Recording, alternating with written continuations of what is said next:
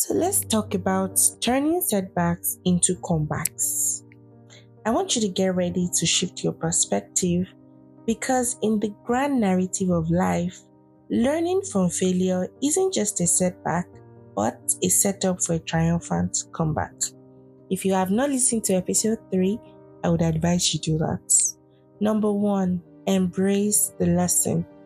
Failure isn't a dead end, it's a detour on the road to success.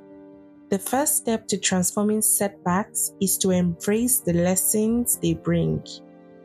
Each stumble, each misstep, they hold valuable insights that become the building block of your comeback story. Number two, reflect and reframe. I want you to take a moment to reflect on the setbacks you faced. Instead of dwelling on the fall, reframe the narrative. Look at it as a plot twist, a necessary chapter that adds depth and character to your journey. Your story isn't defined by the fall, but by the rise that follows. So, number three, adjust your sails. Failure often reveals the need for course correction. Sometimes we're like sailing in uncharted waters. So, adjust your sails, recalibrate your direction, and use the winds of setbacks to propel you forward. Because what seems like adversary today might become the catalyst for your greatest achievement tomorrow.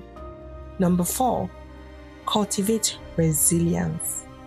Resilience is the secret sauce in the recipe for comeback.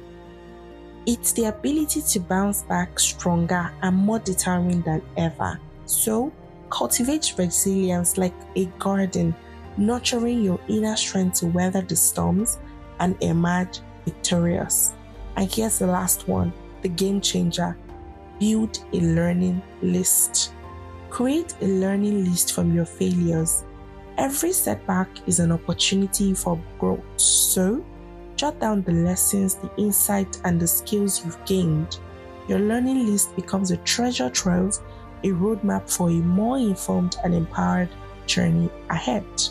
Learning from mistakes isn't a sign of weakness, it's a testament to your courage and tenacity. Remember, your setbacks are the raw materials for a glorious comeback story waiting to unfold.